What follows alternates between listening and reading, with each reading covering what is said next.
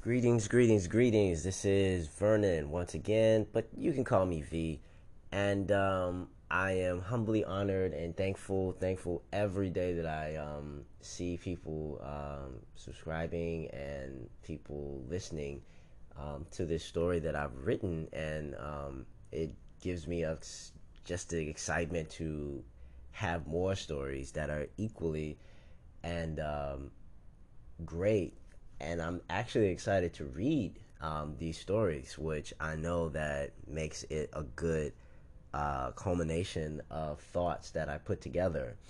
And um, this one in particular, like I said, dealt with Langston, and um, this is the second book, and so in this period of time, I was um, dealing with piecing together different parts of the story that were different from the first book and the first book was wildly confusing on purpose because I wanted to draw people in. I wanted them to read it again and then uh, reevaluate what it is that they knew.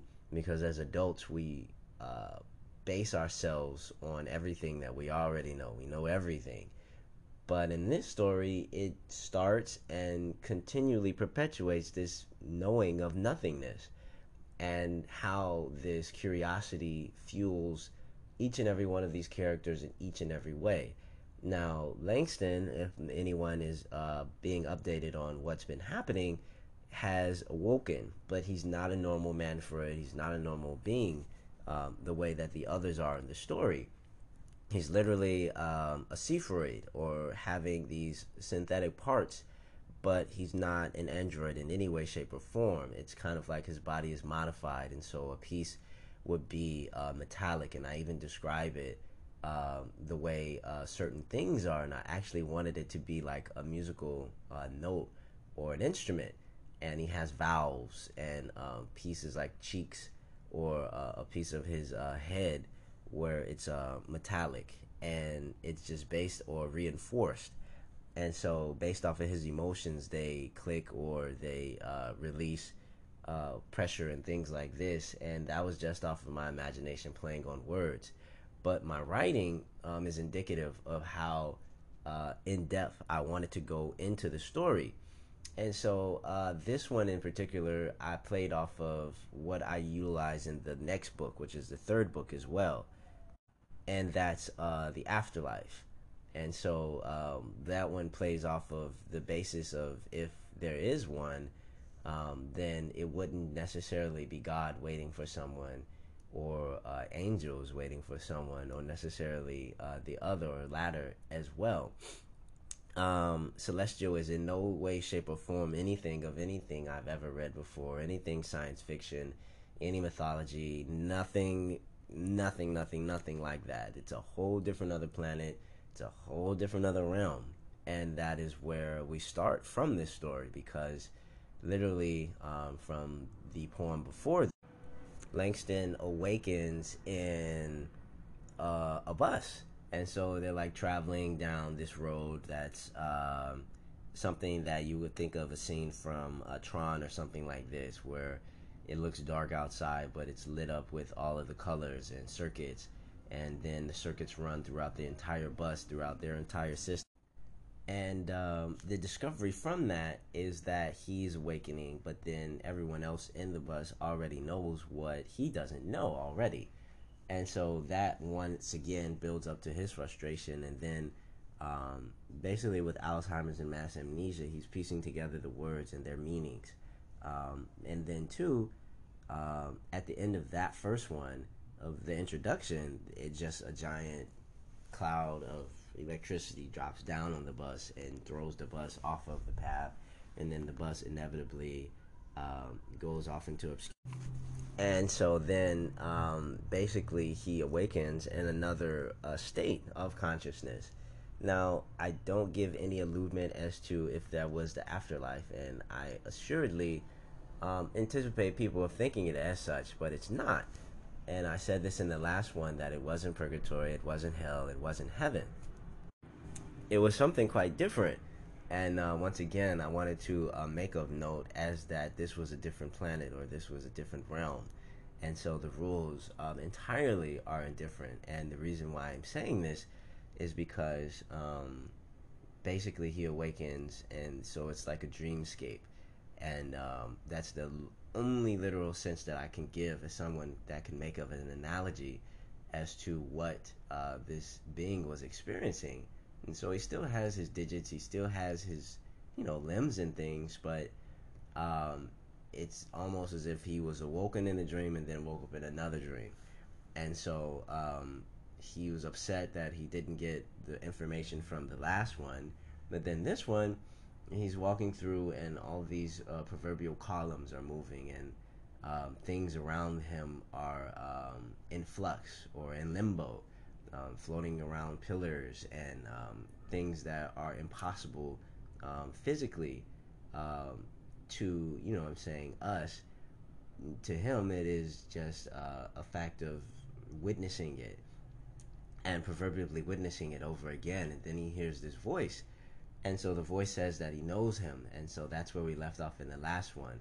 And so this one, I won't ruin it, but it, or you spoil it, but it's really, really good the way of the tumultuous twos happen um, because you go through the motions of his mind and uh, this discovery of this being before him and uh, it's not indicative of a ghost. It's not indicative of anything, and I don't think I ever will reveal as to who this being he speaks with. I just give the name, and so they go through this journey, and uh, I, I love this because there's another part in my third book, and quite possibly I'll add it in the fourth book, where what I describe, someone actually does uh, pass away and die, and then they go into the after realm or the afterlife, as I call it or the other world, and um, there is a spirit there that awaits that person. But this is not that, because he is a Surfried or a Seafried, and uh, I juxtapose or even uh, parallel both of them as two separate different things. Um, because in this one, he's actually having a game, and then in the other one. Um, that person is actually discovering what it was that his life meant and uh, discovering why the spirit was talking to him. So, thank you for listening. Uh, thank you so much. Please hit the subscribe button. I have way, way, way more stories. This is only the beginning, and this is the things that I've written in Venice uh, years and years and years and years ago. And once again, it adds to the inspiration that I have today. So, thank you so much. Peace. Tumultuous Twos. The being's face well sculpted, eye sprockets well spaced. Sent on an errand? Death must have knocked his senses, energy cords, consciousness, and everything else sideways. You you foster your meaning in lies, Langston pressed his vocal valves to their limits of decompression. Oh, well played. Perhaps it was because you were privy to cries. Your meager demeanor did lead me to believe you were more than just Hyde. Hm, I was right for me to be confessing tried, Langston did to comprehend that which he despised, processing all the new meanings after a hard reboot, seemingly unfastened from his oblivious traveling companions. Surviving this round, you're the first. Would you like to commence the celebrating? The being stood before Langston and bowed, peculiar scene with gargantuan structure scorched in the distance, feebly left trembling. Considering his fate sealed, Langston nodded his cranium. Splendid! You will love this part of the game. Come, come to the Cosmic Wave Room, where past the Gilded Crescent Room emblem. Tender footed he stepped, careful not to get caught in another trap, either by misunderstanding or simple inattentiveness. His feet sparked reminiscent flames to the bus ride. Oh, how he wanted to stay sleeping kin to death. Springs, cogs, spacey, the type you would think mechanical elements were alive, fused with flesh. Oh, you thought there were no variations of light life. You know you could have said no and ended the game in a few nanoseconds. The being murmured strife is always terminated when you realize you are everything. This cosmic game is more than just hype. They came upon a room with golden doors that swung open, vacuuming the both of them. Langston screamed, obviously. Quiet, the being said, or you will scare away your kite. You have no wings. I should have told you. Oh, by the way, my name is Elroy. Okay, so this is the afterthought of Tumultuous Twos. And once again, I'm describing um, what it is that Langston was experiencing, um, and this would be the only description of it. Particularly speaking with this, he experiences this other character, which I name him Elroy at the end. Now, Elroy could be something of what one consider the Jetsons or something like this. The name came up just because uh, I like the meaning of the name, and I believe I actually looked it up to see what it was that it was something futuristic, or at the time I was into Afrofuturism, and um, I'm not uh, purveying of the name or anything of that because I like the present right now, but it was this dreamscape that I described, and he was describing this game of life, and there's so many other different meanings in here um, with it that it kind of correlates into life in any realm or spectrum. Uh, 50 years from now, 100 years from now, as to what someone experiences on a daily basis or even in uh, their regular sleep. It was very, very uh, laced with meaning. And I like that. And that's why I named it Tumultuous Twos. And then I even described the buildings in the background or the structures or edifices that were aflame or, or with fire, but then two, that the platforms that they were standing on uh, had no clear footing or hold to it. So one could think of it as like an archipelago or just something as a floating platform or floating island, if that makes sense, but not to the extent. And all these moving parts. And then he even tells him, and I also make fun of this thing of angels having wings or other beings having wings. And he literally says, uh, Elroy does at the end, like, yo, you don't have any wings. You you have to, to jump on this kite to float from here to there. And just don't be afraid, you'll find it. It's really, really cool because this whole description I can add on to later on. But then, too, I add on in the next one where uh, just the notion of following someone for the first time or even waking up from one dream, learning words, and then being thrust into another dream, and then this person saying that they know you is madness and at the least. But then two to experience it and i put the reader right in the seat of where he is and all these other different senses all at once. And so i'm really excited as to how far and the extent of this sense of curiosity people have because there is no limit to the imagination when it comes to these things. And he even describes uh, or even hints at life where there's this thing of strife, and then if you know of everything being of you, then it kind of alleviates uh, stress, it alleviates the thought from one A and B and the next things that happen, and it called kind of flows, if you will.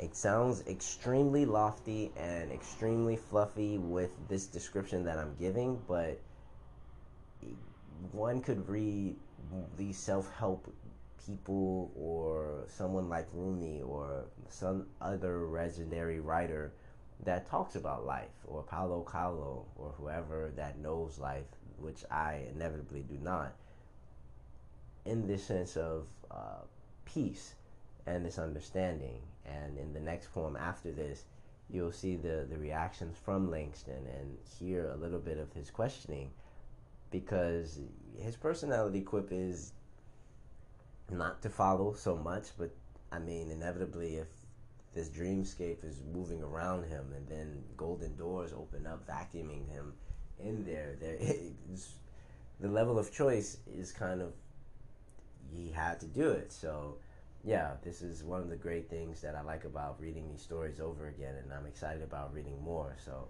I appreciate it so much, and uh, thank you for listening. Please, and I look forward to everyone uh, listening and be looking for more stories. Um, the more people subscribe, the more they listen, the more I add, the more uh, readily I have. I've got limitless stories. It's not a joke. So thank you so much, and peace.